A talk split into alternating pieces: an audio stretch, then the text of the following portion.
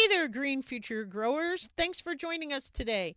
If you're new to the show, I hope you'll subscribe on iTunes or your favorite Android app, and let's get growing. This is Sarah Harding from Coconut at Sea Soap Company. I was inspired to start making plastic-free shampoo bars on a family boat trip to Indonesia. I was in heaven.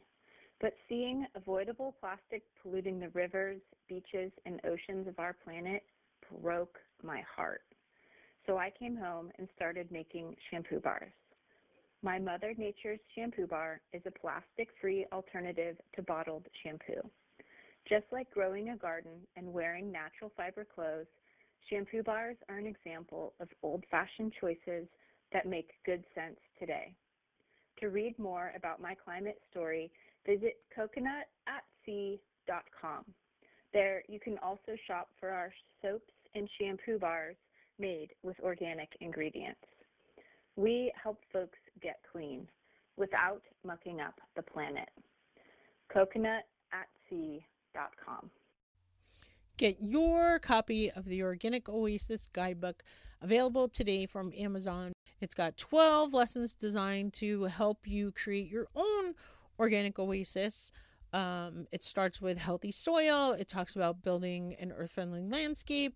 It helps you understand the difference between annuals and perennials and how to bring in beneficial insects. It talks about fruit trees and just all the lessons that I've learned on my podcast mixed with what Mike and I have done here. Okay, what Mike has done here at Mike's Green Garden, and just I hope that it will help you on your garden journey to create, like I said, your own organic oasis where you can have healthy food and enjoy, a very special place. And most of all, it's good for Mother Earth.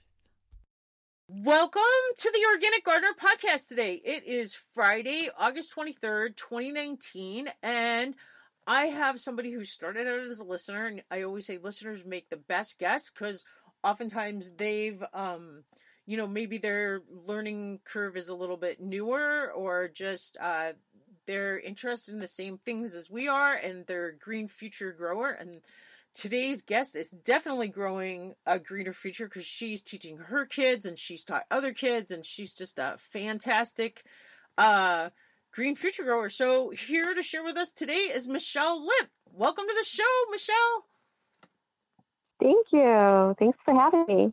Oh, well, we're excited. And I know I'm super excited because we met on Facebook, and if we keep the pre-chat in or if we don't, we had a little talk about things that we like about Facebook and things that we think are challenges and teaching the next generation about Facebook. So anyway, Michelle, go ahead and tell listeners all about you and your family and,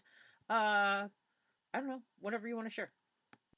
Yeah, so my name is Michelle Lipp, and as you mentioned, I am an early childhood educator turned play-at-home mom of now three kids. I have a 5-year-old son, a 2.5-year-old son, and a 4-month-old daughter. And when I was in the classroom, I taught for over a decade in about 5 states, actually, with 5 different climates. And I was always known as the teacher who got outside no matter what. So if it was a really, really cold winter day and people were wondering, should we go outside today with our kids? Nobody ever asked me because my answer was always yes.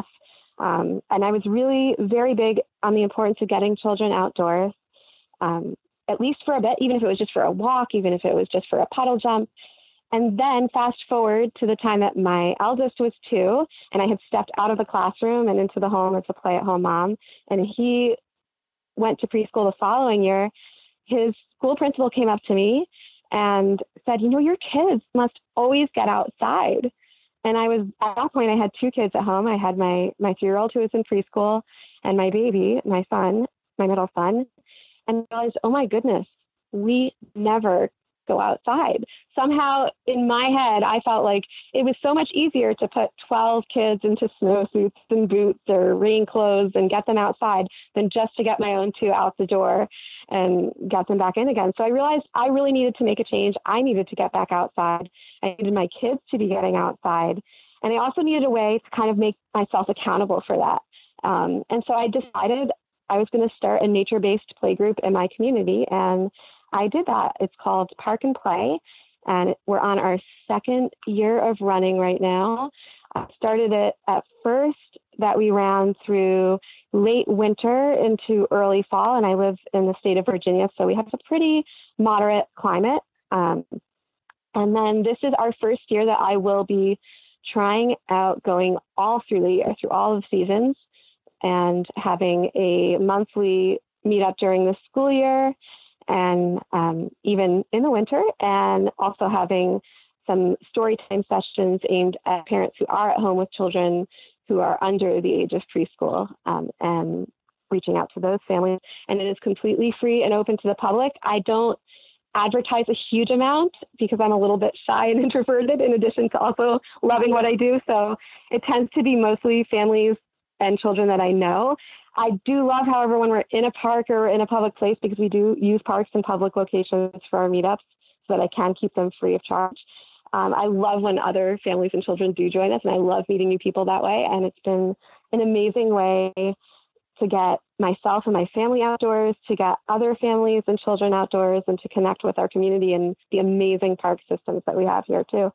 So I guess I will also say that as an educator and as a parent, that I really feel strongly that children need to be outdoors, and adults do. I feel that over my decade of teaching, I saw something really shift in my classrooms. I saw something shift in my family's homes.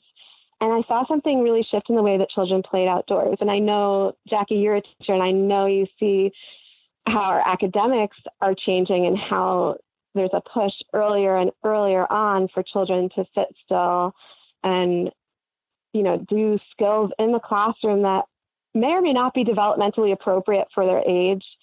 But I'm a really firm believer that those skills can be developed by being in nature, that children learn to sit still through moving around and developing those muscles in their hands and developing those muscles in their arms and developing those muscles in their core.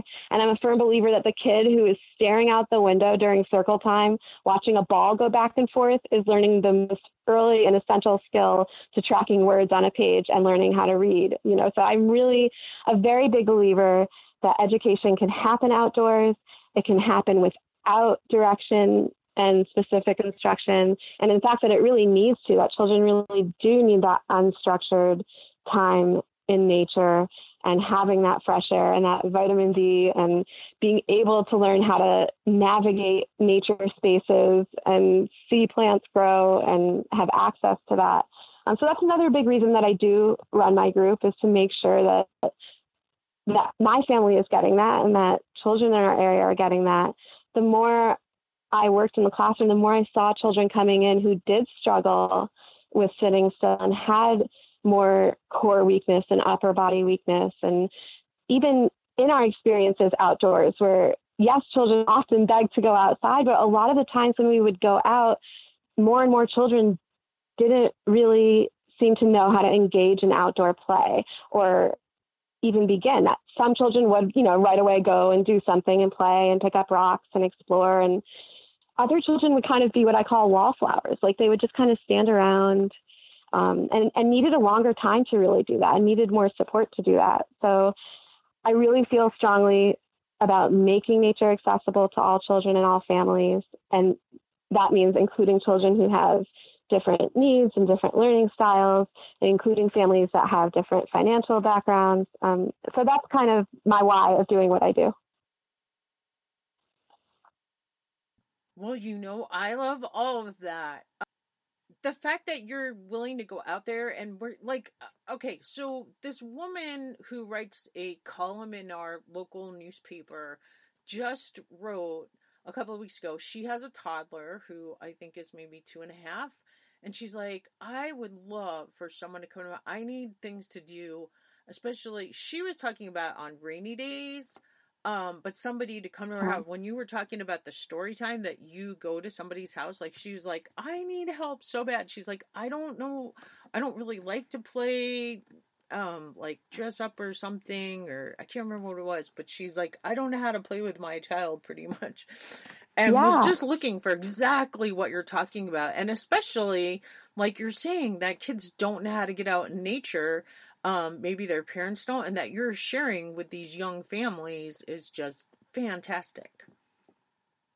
And that's a huge thing. I mean, I feel like that is, you just hit the nail on the head when you talked about parents struggling to play. That I think we do inherently lose touch with that sense of wonder and curiosity. And for me, I feel like I regain it in nature. I might not be, you know, as confident to put on dress up clothes with my kids, but when I'm outside, I am just as fascinated by the things that they discover as they are. And so I feel that that's also an area where parents can gain confidence in playing and gain confidence in supporting their kids. And I will be completely honest with you that I don't always love being outdoors. I am working on, I have a blog that I keep as well. I'm working on articles now about the barriers to being outdoors. And there are plenty of times it's not easy. Like, it's super hot and I'm hiking wearing a baby, or it's raining and I don't really like getting wet either. Or, you know, all of these things that our children experience, we experience too. I try really hard as a mom to work through some of my own discomforts with it, and not also necessarily project those onto my kids, because they have their own level of discomfort. Right? My eldest loves being outdoors, and is really interested in nature. And he's also sometimes a bit nervous about things. So a couple of weeks ago, we were at a local park here and a bug crawled up his shirt and he told me it bit him. I checked, I didn't see an actual mark or a bug bite, but either way, he got really scared by that. And we went to another outdoor group in our community last week, and all of a sudden he remembered it.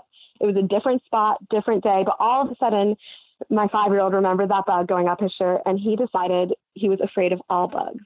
And he also decided that the bugs were probably only on the ground past our picnic blanket. So he stood on that picnic blanket and refused to move. He stayed there, but he refused to move off the picnic blanket for the entire time that we were out on our hike and at our site. And, you know, I didn't freak out. I didn't yell at him. I knew eventually he's probably going to get off that picnic blanket, probably sometime before he's 30. I also knew at some point I was going to pick up that picnic blanket and we were going to walk back to the car one way or the other.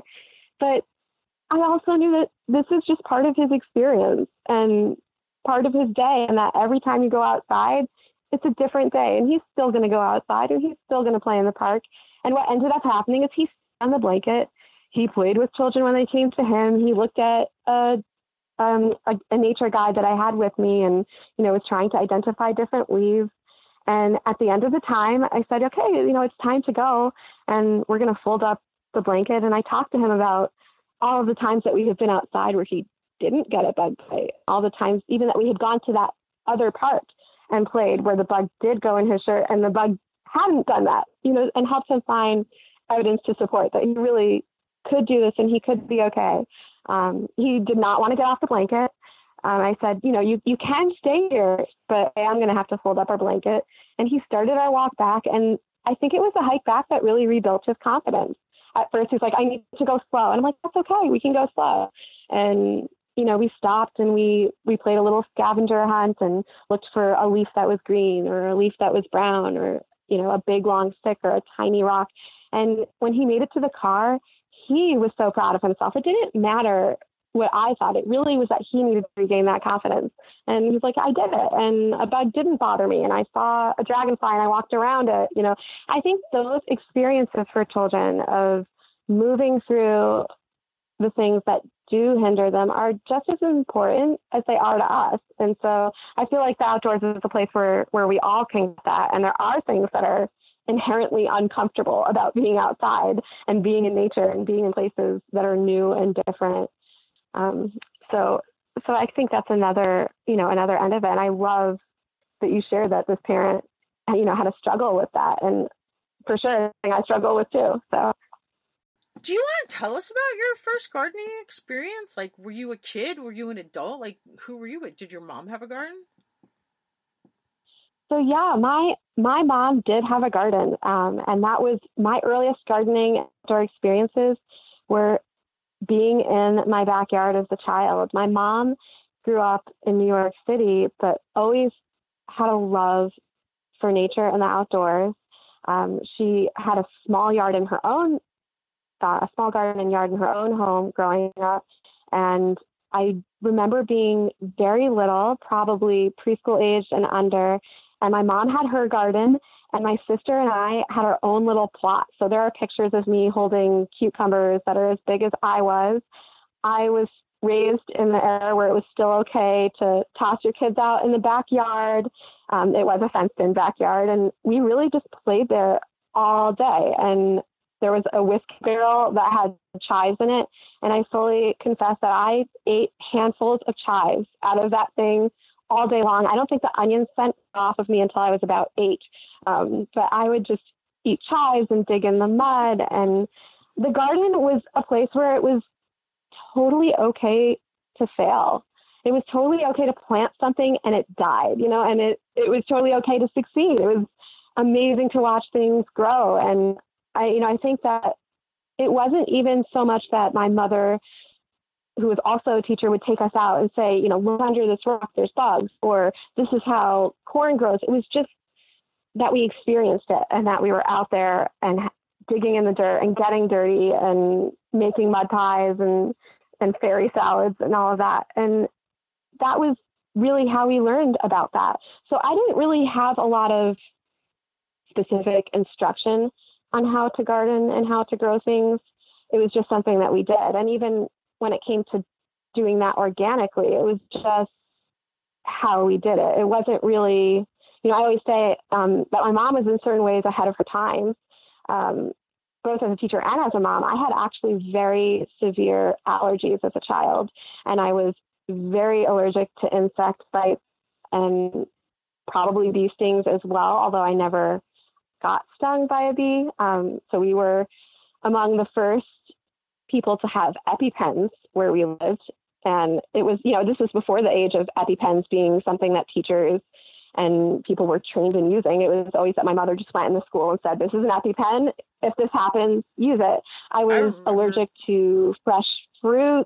I couldn't eat like a raw apple without breaking out into hives, peaches, cherries, all of these things. And it was always just kind of, I had an allergist, I had allergy medicine. It was always just kind of one of those things that, nowadays I teach students like this and they come in with lists and, and how to support them. And we have more concrete knowledge, but it was kind of touch and go back then. And I think that one of my mother's theories was that she thought maybe pesticides played a role. And so I remember before the age of there being organic produce in grocery stores like there is now, that we would go to a fruit stand and get fruits without pesticides. And, this was before the dirty dozen list or any of that. And I don't know, this is years later. I've actually outgrown most of those allergies, have some crossover ones, but, and I did years of allergy shots, but it's still, this was so ahead of the time. And I think that some of those things probably do kind of support my own choice to garden as organically as I can, but it was kind of just how I grew up. So I never really had like specific instruction on how to garden, and I'm still kind of figuring it out on my own. But that was my first gardening experience. So tell us about something that's growing well this summer, grew well this year. So this year, my sunflowers were prolific.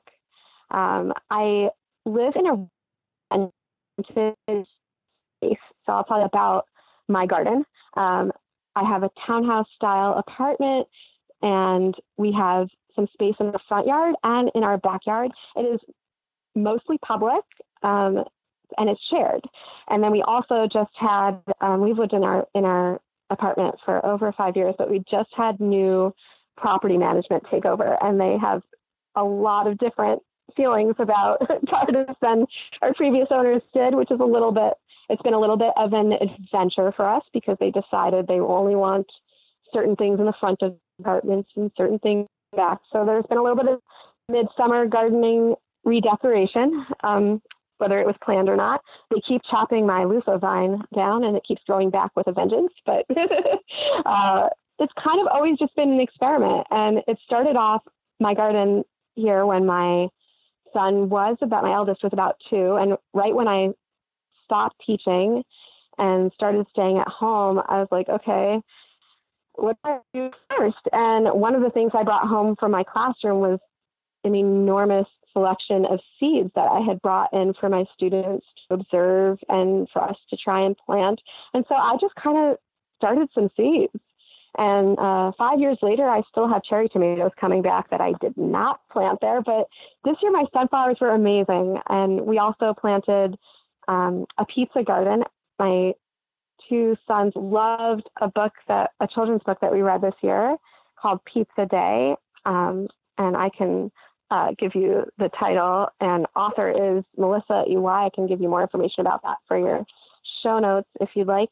But that became the idea that they had, was let's plant a pizza garden. So one of the challenges of living in a shared space and a property that's not owned by us is that they do spray the lawns. So I do not like to directly plant in the ground here because I'm not really comfortable with the chemicals being on our produce. So this year we invested in a raised bed, table-style raised bed. I was also very, very pregnant with my daughter at the beginning of the season, and I wasn't really sure if I was going to end up having a C-section or not, because I did have a C-section with my second. I ended up not having one, but I wanted to be able to garden even if I couldn't bend down when I got home. So that kind of really went into my planning. By your third kid, that's what you're thinking about, is your gardening. You're not too worried about the other stuff. But so we did our pizza garden in that. We had some successes and some not so successes with that, but the sunflowers were really exciting to me because last year was the first year we planted mammoth sunflowers. And at the end of getting two very successful mammoth sunflowers, I brought one of the flower heads inside and I let my kids dissect it, and we collected the seeds. And it was just so incredibly fascinating to all of us. Wait, that there Michelle, were thousands and thousands of things. Is that better? Hopefully. It was like, it was clear, but then every once in a while it would go out. Yeah. So last year was our first year growing mammoth sunflowers, and we planted a small handful of seeds and ended up with three mammoth sunflowers. And at the end of their run, I brought one of the flower heads inside for my boys to kind of dissect, and we collected the seeds and we saved the seeds. And there were so many seeds that we shared the seeds this year with our play group, and we planted some again and got just amazing sunflowers again. So that was, I think, my biggest success this year. And we measured them at the end. We had a one that was, I think, 7.5 feet tall, and one that was just short of 8 feet tall. We're not the tallest people in the world, so that was pretty exciting.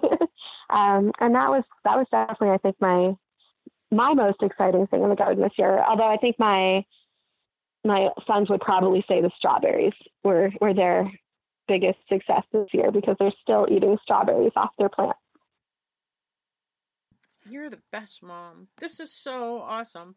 And I'm so jealous, because I did plant a whole bunch of mammoth sunflower seeds that I saved from a different year, and they didn't even sprout. I mean, maybe they sprouted and the birds came and ate them, but there is not one growing. Yeah. I planted them all over our fence line. So, way to go. It was purely luck. And I can tell you the ones that grew the best were not ones that I actually planted. We had this random one pop up that I'm not sure if it's something my boys planted or the birds helped or what it was. And then I had another one that somehow ended up behind where we had previously had a little water toy, and because it was too dark there, this is just how amazing nature is, it grew across the ground past the other sunflowers and still sprouted up. So at the end of it, it probably was about 5 or 6 feet tall, but it was across the ground, and the flower only came up about a foot. But it's just amazing to me that, when I try to garden, usually things don't do well. But if I just step back and leave it alone, it's usually way better. You and I are so alike, except for you had 3 kids and said that having one of them was super easy. Or that you were ready for it, or dreaming about your garden or whatever. I was like, oh my goodness. But anyway, well, so what are you guys excited to try next year? What are you going to do new for the next year? You know, I'm not sure at this point. I think we're hoping to move to a bigger space because we are now a family of 5 in a 2-bedroom townhouse style apartment. So we're past the sardine stage here, but I'm hoping that maybe we'll be in a bigger space by then, and maybe a bigger garden will be in our future. So I guess we will see. Perfect. Well, how about telling us about something that didn't go the way you thought it was going to this season? So I did have a Brandywine tomato flop this season. I read the book years ago, The $64 Tomato. I'm trying to remember the author of that book. I'll have to look it up and I can send it to you for your show notes. And I probably should have taken my tips from the book, but when we were planting our pizza garden, I took my boys to pick out, the plants that they would like to put in the pizza garden. And the peppers did well. The tomatoes my son picked did well. My brandywines got flowers, but no fruit. I'm not sure if it was the soil pH. I think we had a little bit of early blight on my tomatoes. It was a really wet spring here. But, every year there's successes and flops. I did vow that this year I was going to be a little bit more relaxed about the flops. So I recently pulled them and started some of my cool weather crops, and we still got plenty of tomatoes on our other plants, and so that was something that did not go well this year. Now, where are you? Are you in Washington or Virginia, or you're on the East Coast, right? In kind of a warmer area. Yeah, so I'm on the East Coast. Yeah. Yeah, so I'm in Virginia now, but I've lived in New York State, Massachusetts. I have lived in Washington State and northern Idaho, eastern Washington, and northern Idaho. So kind of like in that panhandle area. And I've attempted gardening in all of those climates, and it's been different in every single place. So yeah, because like our tomatoes are just barely flowering. I think it's just going to be too cold. It's been too cold this summer. But... And every year is so different. Yes. Even here, it's been different. I'm still not used to, this is as far south as I have ever lived. So I'm not used to having this long of a season, being able to plant as early as we do. It's very different for me than, being in all those northern states where I gardened. So that's, I have to kind of like peek in my neighbors' yards or look things up to know when to do things. But every year has been different. I mean, the first year we were here, I direct sowed carrots and had amazing success. The other years I had nothing. There are years where zucchini and squash have done really well, and years where I have had no fruit. So, it's really, I think, really dependent here on the rainfall. And it's also just the soil quality. I do mostly container gardening. At this point, anything edible is in a container or in a raised bed. But I live and learn, and I also realize every season's different. You can control only so much, and the rest is up to what happens outside. So, what cool weather crops are you planting? So we took a family trip. I took my 3 kids to our garden shop, and I let each member pick something. My oldest son picked spinach, and I think I might have to try again because that seems not to have survived the transplant. And I find it so odd to plant cool weather crops when it's still 90 degrees outside. So that might be one reason, is that we're still having some pretty hot temps. But my middle son picked rainbow beets, which seem to be doing well. Although I've never ever planted those from starter plants. I've always direct sown them. So I don't know. We'll see.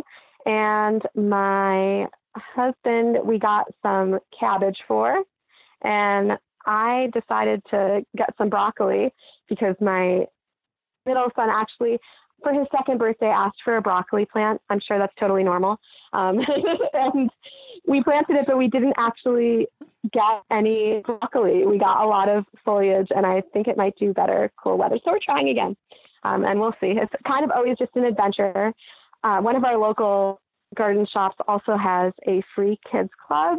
So the kids get every month a free plant or free garden-related activity. So that's always something that they look forward to when we actually make it in. And, you know, so last summer, my son got a watermelon plant, and he was so excited about it. He loves watermelon. And then he had an object lesson in the garden about how the plant needs to be attached to its roots and still in the ground to continue growing, because he walked a little bit too close to the watermelon plant. And so, I mean, I think that that's also, I won't say which one of us cried more about that. But that's also one of those wonderful things in the garden, is that you do have those object lessons. And he was really trying so hard last year to put it back together. And, you know, so we've had a lot of successes and we've had some failures. And the garden, as I said, is a place where that is just totally okay.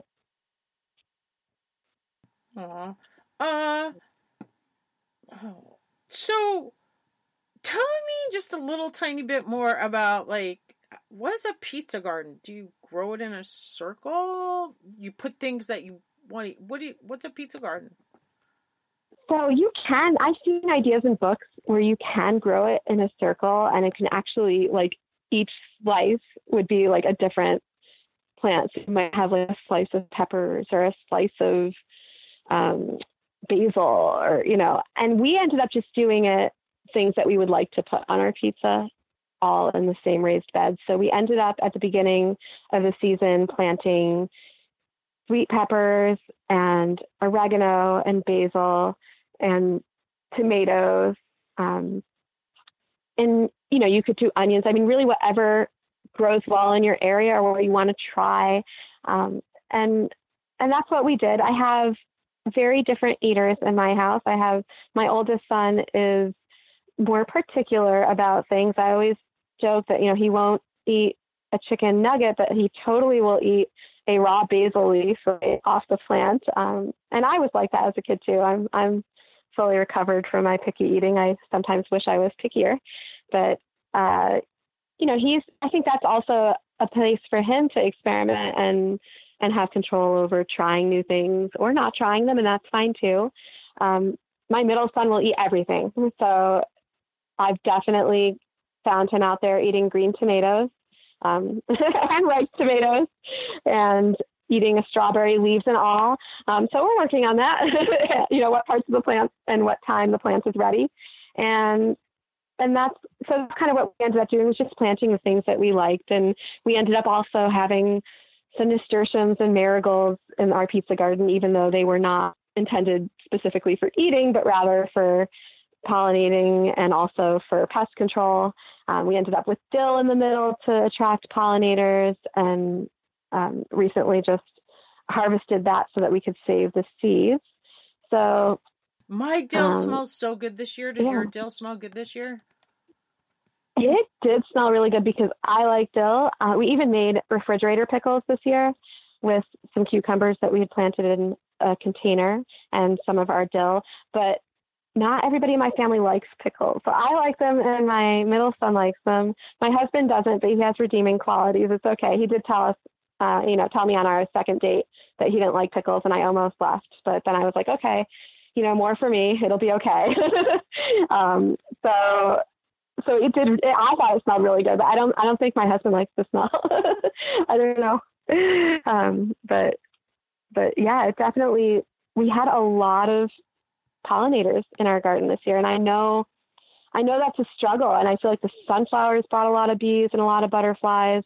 And I know so many people in my area, you know, and in a lot of areas are seeing a decline in that. So that's another thing I do try to incorporate every year, regardless of what we're planting or what we're doing, or things that do attract them, and hopefully some plants that will also kind of help deter some of the less wanted guests in our garden.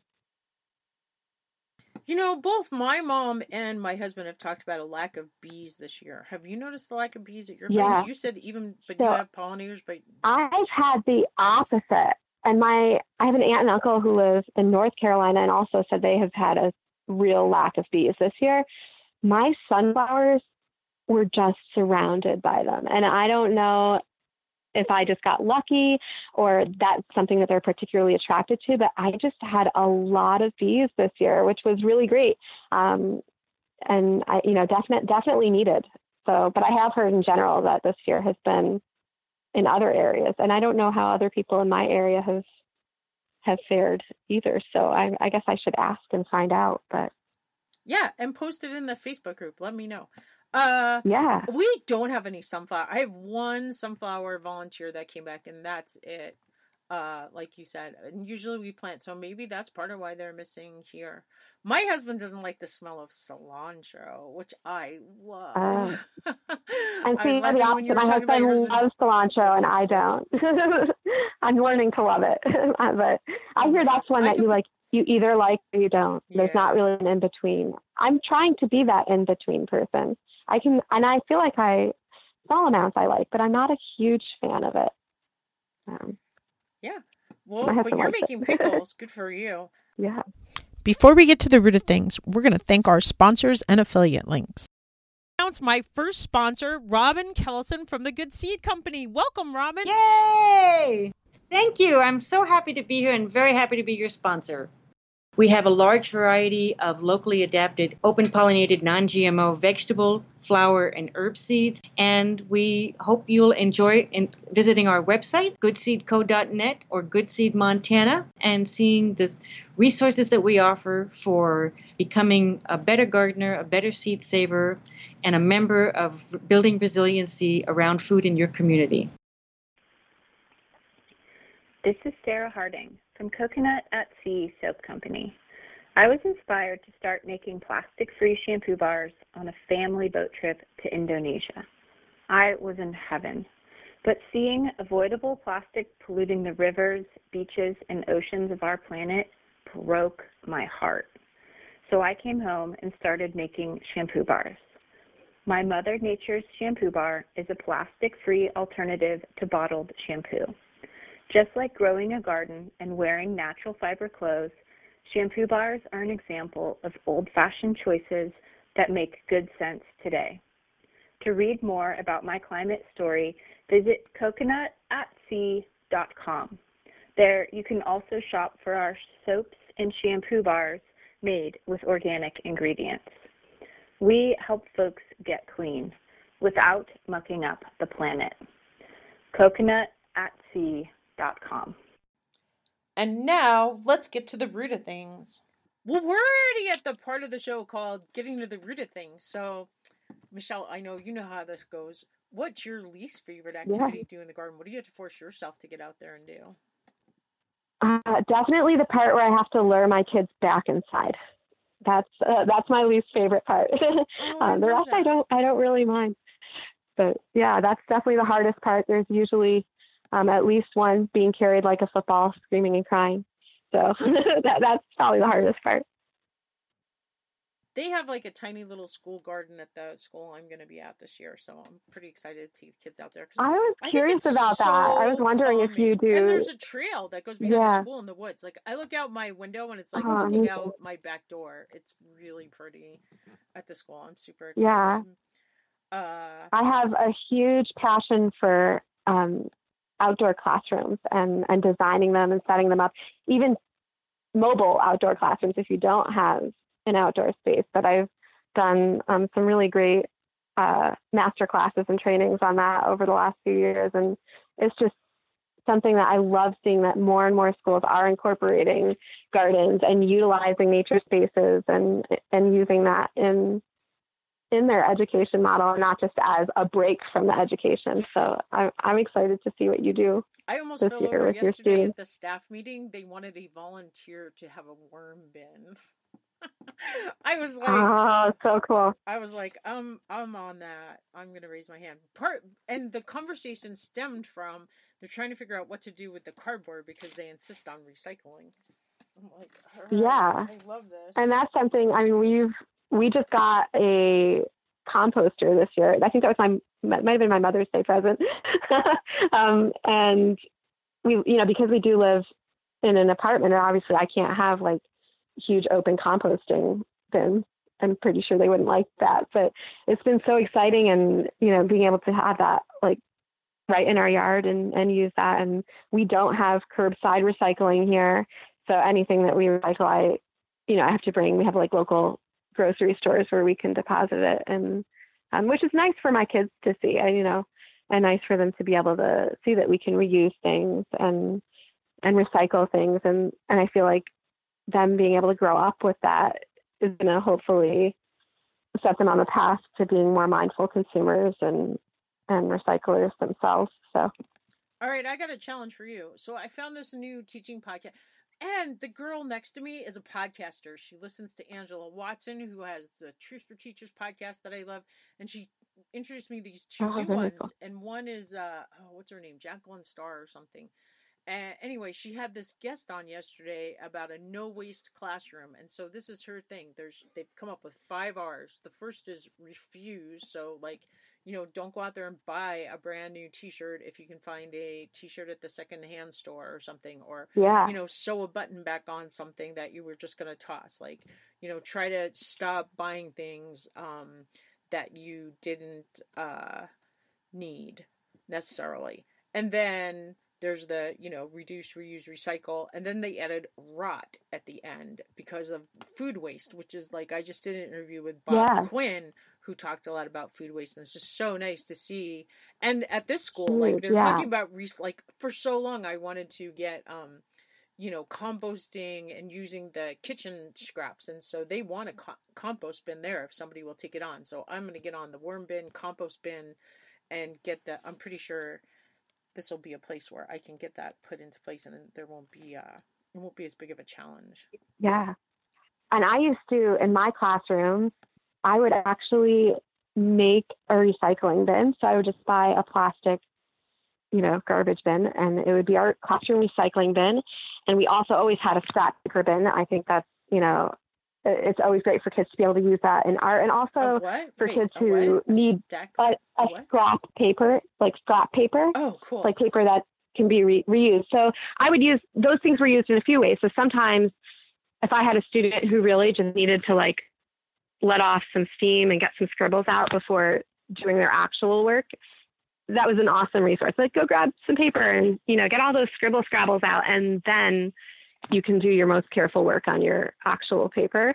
And also we would just have days where I would empty our recycling bin, and that would be our art activity. So I might set out a whole bunch of recyclables on the table and some art materials with it. And the kids would have a challenge to make an animal or make a rocket ship or a robot. It's still an activity I do with my kids at home. It's something I do at least once a year with my play group. We're doing actually a recycled robot event next week. And it's something that, because it's not in every child's home, that I think it is so important for them to see. And it would become that these kids would at home say, I need to bring this to school to put in the recycling bin. I don't know how much the parents appreciated that or not, but and it was just also something that I felt really changed the way that they handled things in the classroom.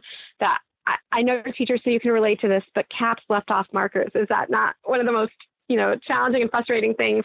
That in general, though, the kids were so much more mindful of how they used things when they realized that, paper can be used to its fullest, and, and that these things, once we use them, are done, and what happens when they're done, and where they go, and how we use them from there. So that was always a part of my classrooms, even though I was just teaching preschoolers and they are very young. It's still something that we definitely did, and never had a compost bin in my classroom, but that's really cool. I wish I could have. Yeah, it was great. And yeah, that was one of the reasons I got it, was I thought it would use up some of those scrap construction paper things, because Denny Cray talked about they have one at their house, and so successful. And it was something I was successful with, like the worms grew, they did great. The kids loved it.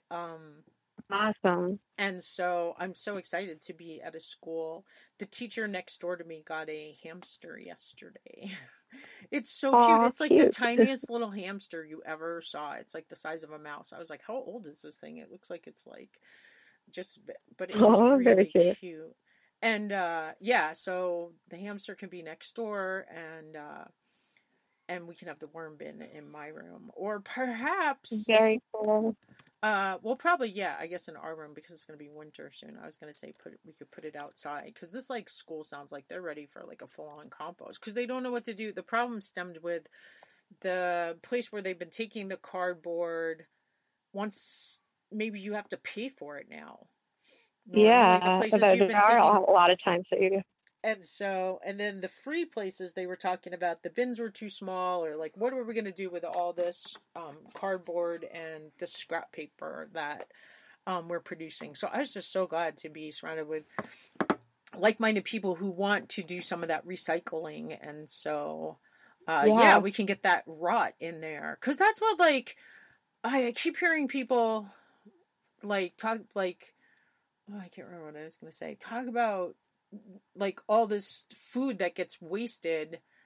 And yeah. I feel like a huge chunk of it is just that it's going into the landfill instead of going into compost piles, like in all these cafeterias. Like, if we just collected the food that is prepared, that's not eaten. I mean, when you're going to have salad bars, at least we're having salad bars at a lot more places in schools. Yeah, and that's huge.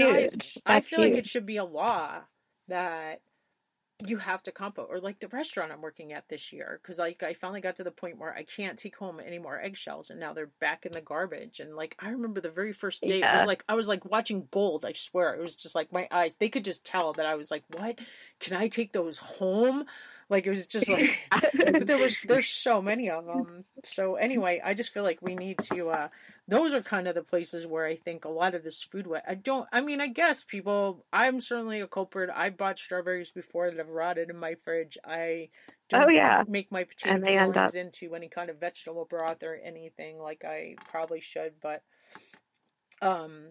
I still feel like the majority of it is in these places where there's these big cafeterias and large amounts of, like, there's just going to be leftover food. There's just, you know, when you're prepping, when you're cutting off the lettuce, when you're peeling your carrots, if you're going to peel them, which I personally don't like to, but I know lots of people like them peeled. Anyway, Michelle, what is your favorite activity to do in the garden?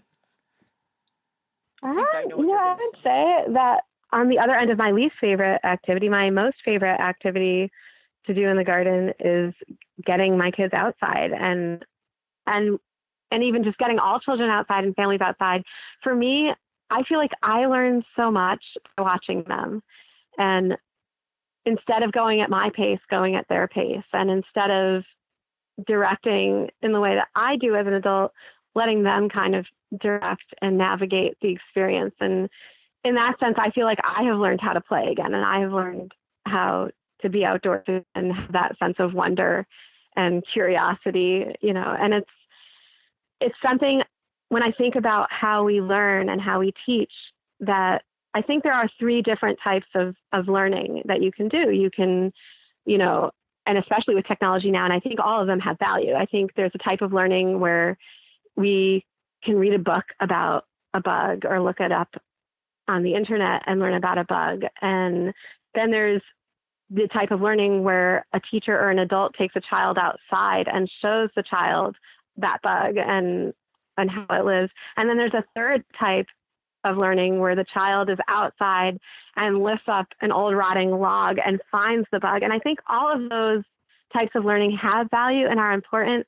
I think that third type is the type of learning that really sticks with you, though, where you remember, like I remember being a little girl and playing with worms in my backyard and, you know, and putting them in my sandbox to see what happened and, you know, in the sand with the worm. And those were experiences that were child-led, and the learning was led by me rather than directed or coming from a book or an article. And I think for sure all of those learning experiences do have value, but I really like to see opportunities for children to have their own directed learning outdoors. And that's, I think, my favorite thing about being in the garden is just having that opportunity for for kids to do that and for me to do that. Gosh, it's hard to imagine you having to convince yourself to go outside. You've really turned it around if you didn't in the beginning. But I definitely did.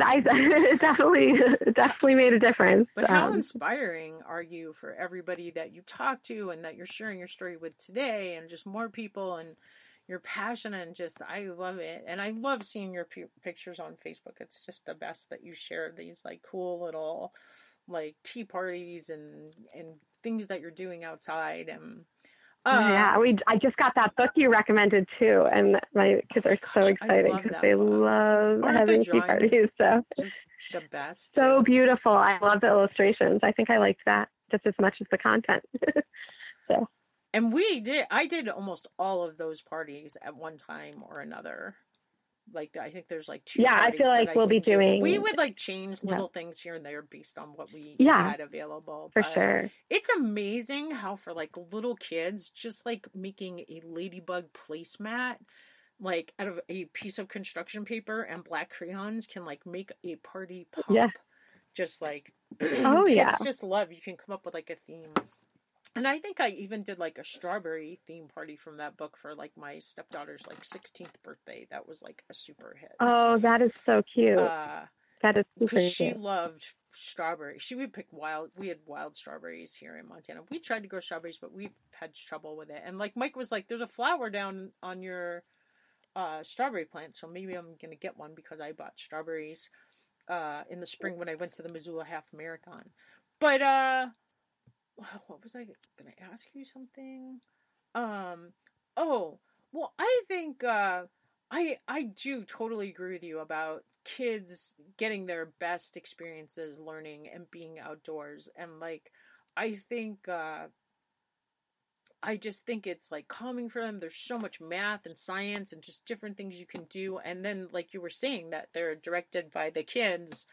You know, if they're into worms one day, or the next day they're into whatever bug they found, or they want to discover leaves, or just, there's so many opportunities out there, and for kids to watch something and it's grow, all there, you know, because for them, for something to grow in a season is like, you know, a big part of their life, as compared to like us, we're like, oh, it's just a summertime or something.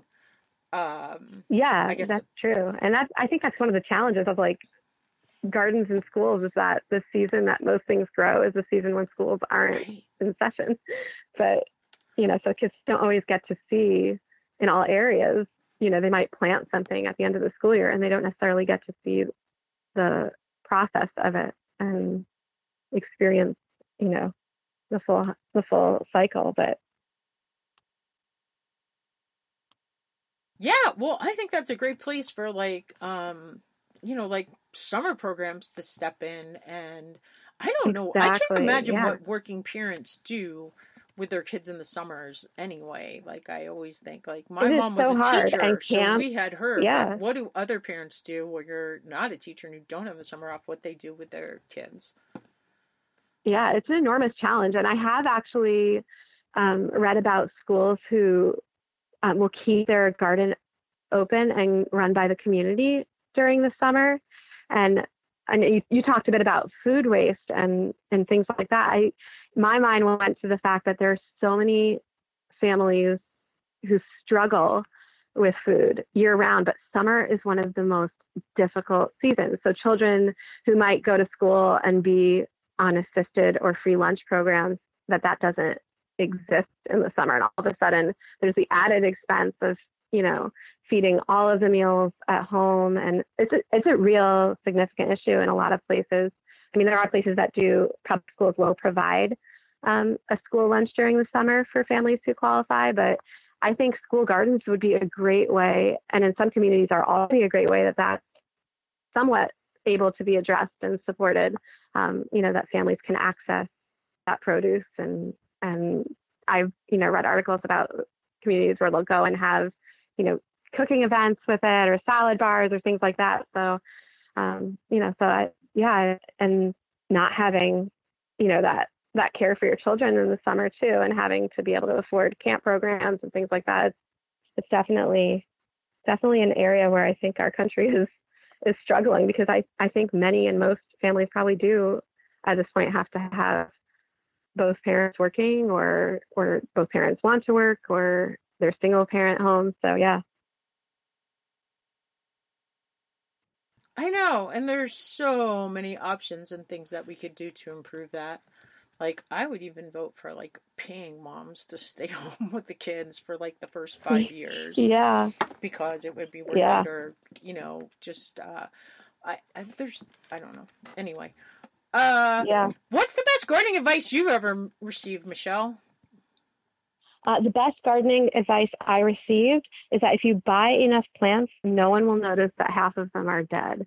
So I try and crowd them as close together as I can, so nobody can see that half of them haven't quite made it. But I think like the deeper message in that is that it is okay for things not to work in the garden. Oh, I love that. Especially like I ended up, you know, like when I planted everything and had all my big plans, I wasn't working an hour from my house. And then, so my whole, spring garden plans all went out the window.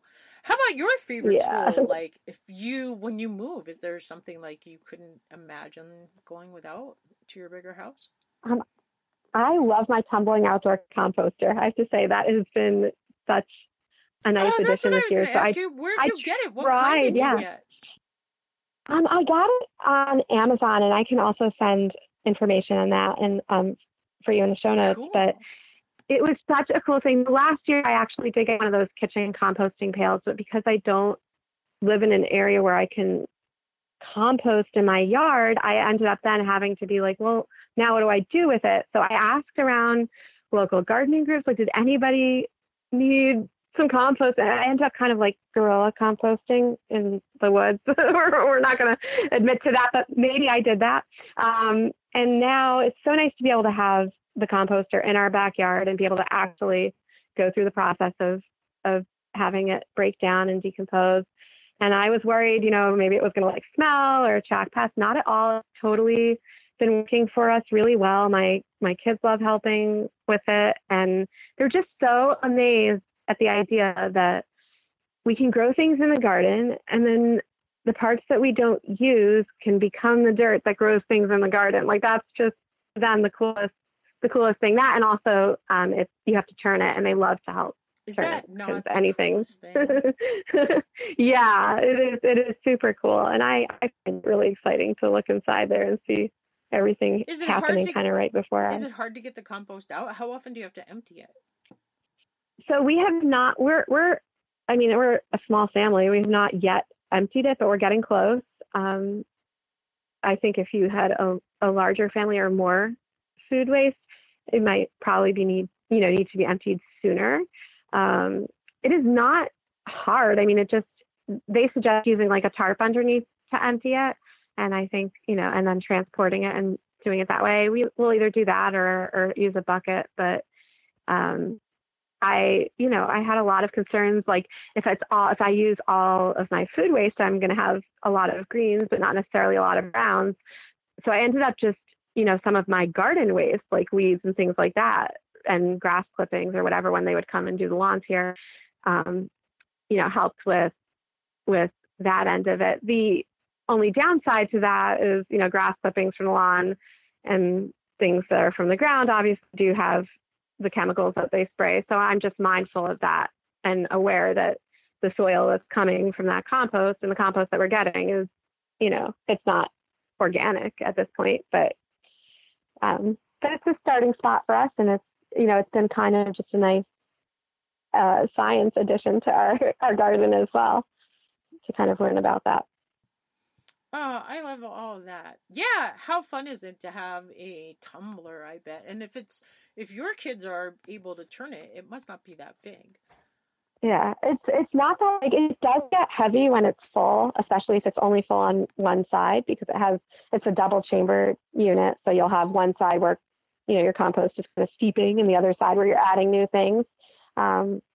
So it gets a little heavier, but that's kind of just as much fun, because then they have to really, really push and work to get it to go. So, do you want to? If you don't want it, that's fine. But do you want to tell us how much? Like, share with us how much it costs, so people maybe have an idea? I think when we got it, it was about $70, I think. Well, that's totally and cool. Yeah, I'll have to. And like, how long have you had it? Yeah, that you haven't done and it? I haven't seen them. It, like 2 weeks ago.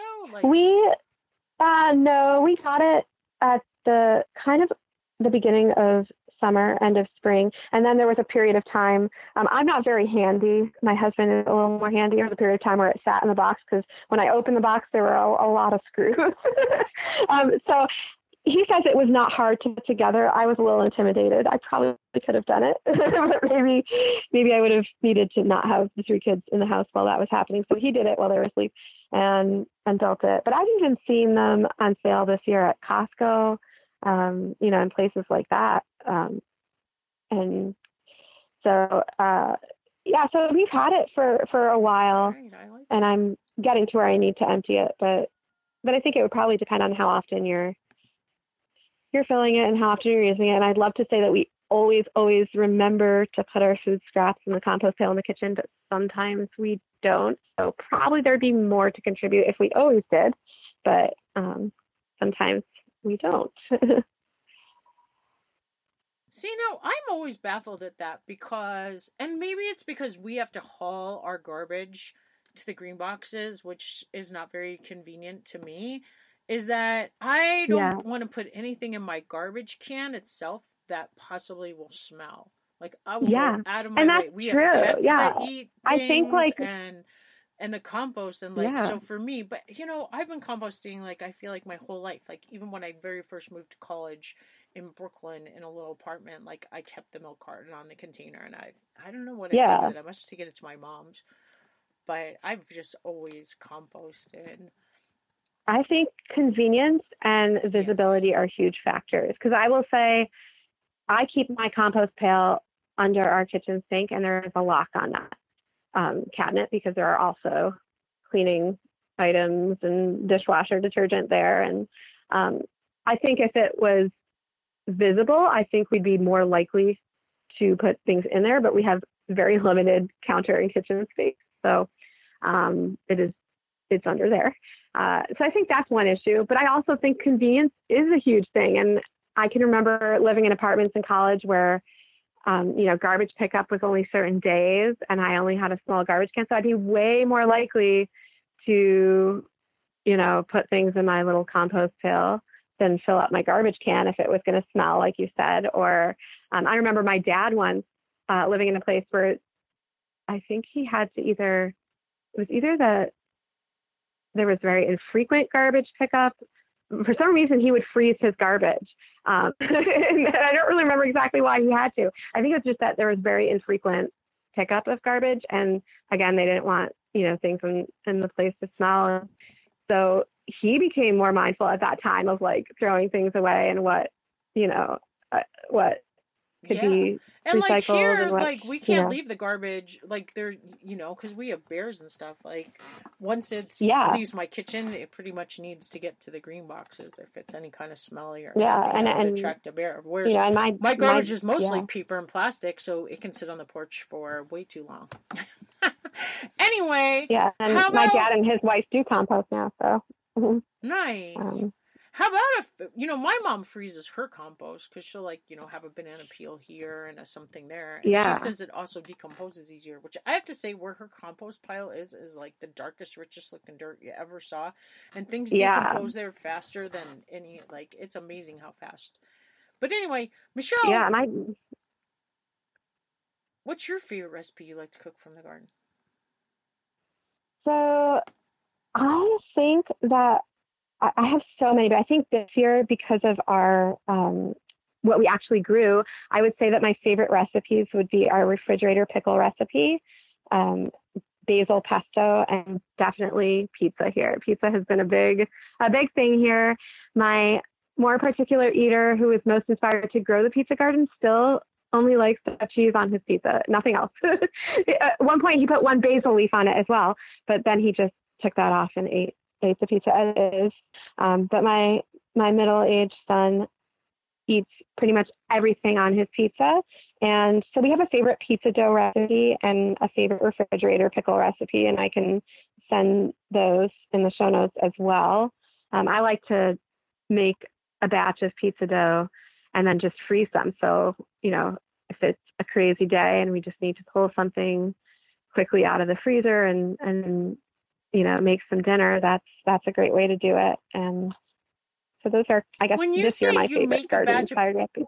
Pizza dough and freeze it, like, do you roll out the dough and freeze like a pizza crust, or that's like all laid out? And not even that, just a ball, or just the ball. And then what you like thaw it in the morning, and like how do you? And then I'll thaw it, and yeah, I'll thaw it, and the kids can roll it out, or they got really into making different shapes of pizzas.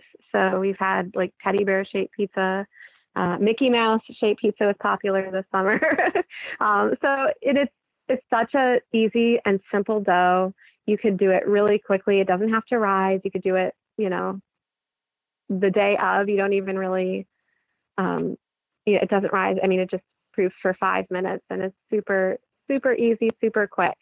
And I personally can't eat wheat or gluten, so I will, for myself, make either a spelt flour dough or gluten-free flour altogether. But for the rest of the family, just regular flour. And it's just really, it's a nice staple to have on hand.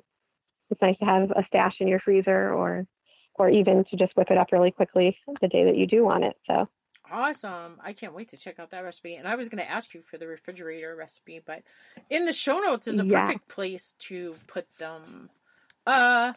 So what's your favorite internet resource? Where do you like to surf on the web the most?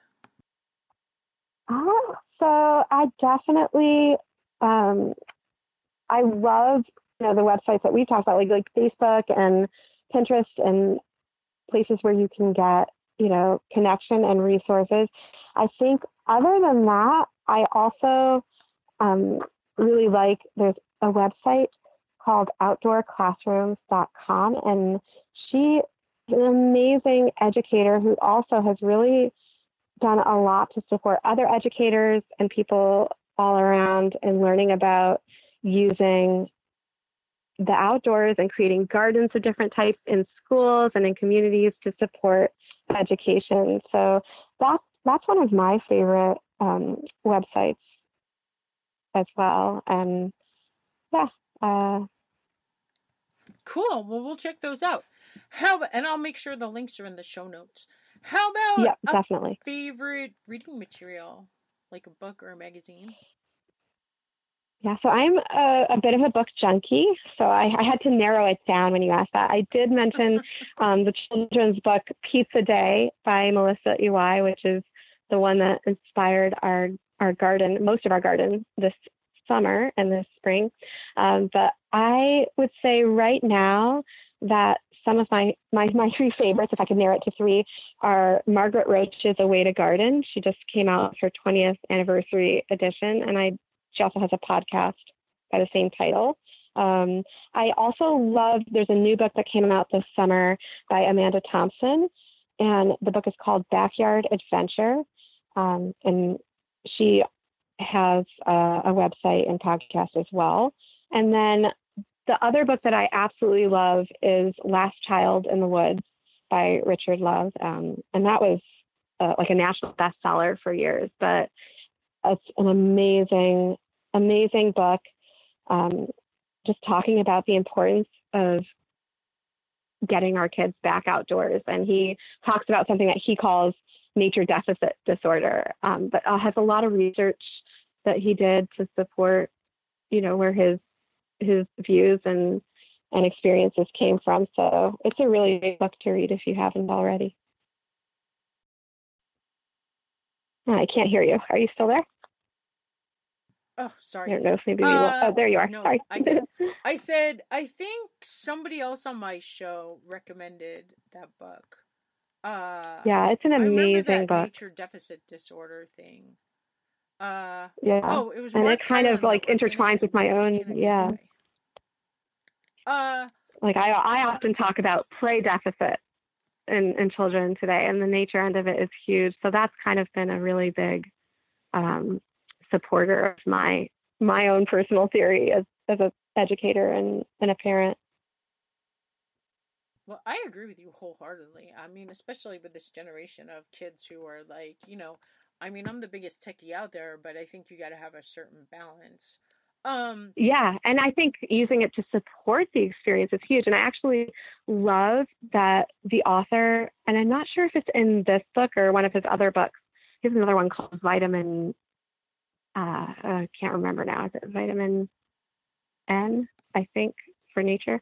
But he has a chapter in it all about, he has a chapter in there all about using technology in nature, which I think is a really, really important topic now, to make sure that we are incorporating the best of both worlds. And I know, like, a few summers ago that Pokemon thing app came out. My kids are too young for it, but it got kids back outside. You know, there were kids in nature, and yes, they were holding their cell phones looking for Pokemon all over, but they were outside.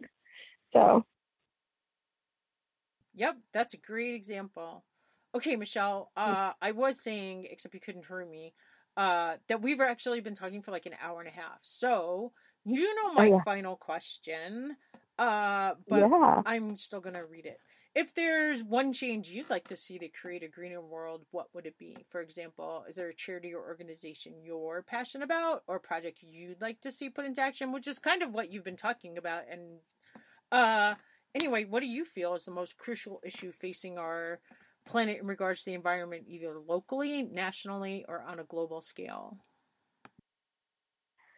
So I love that question, by the way, and I love hearing all of the guests' answers. My response would be that as our children and our society as a whole becomes more bound by the space of four walls and a ceiling, I think that there's an increasing disconnect between what's inside and outside of those walls. And I feel like as an educator, at a certain point, I outgrew the walls and ceiling of my classroom. And I really felt strongly about expanding that for myself, for my kids, for our community.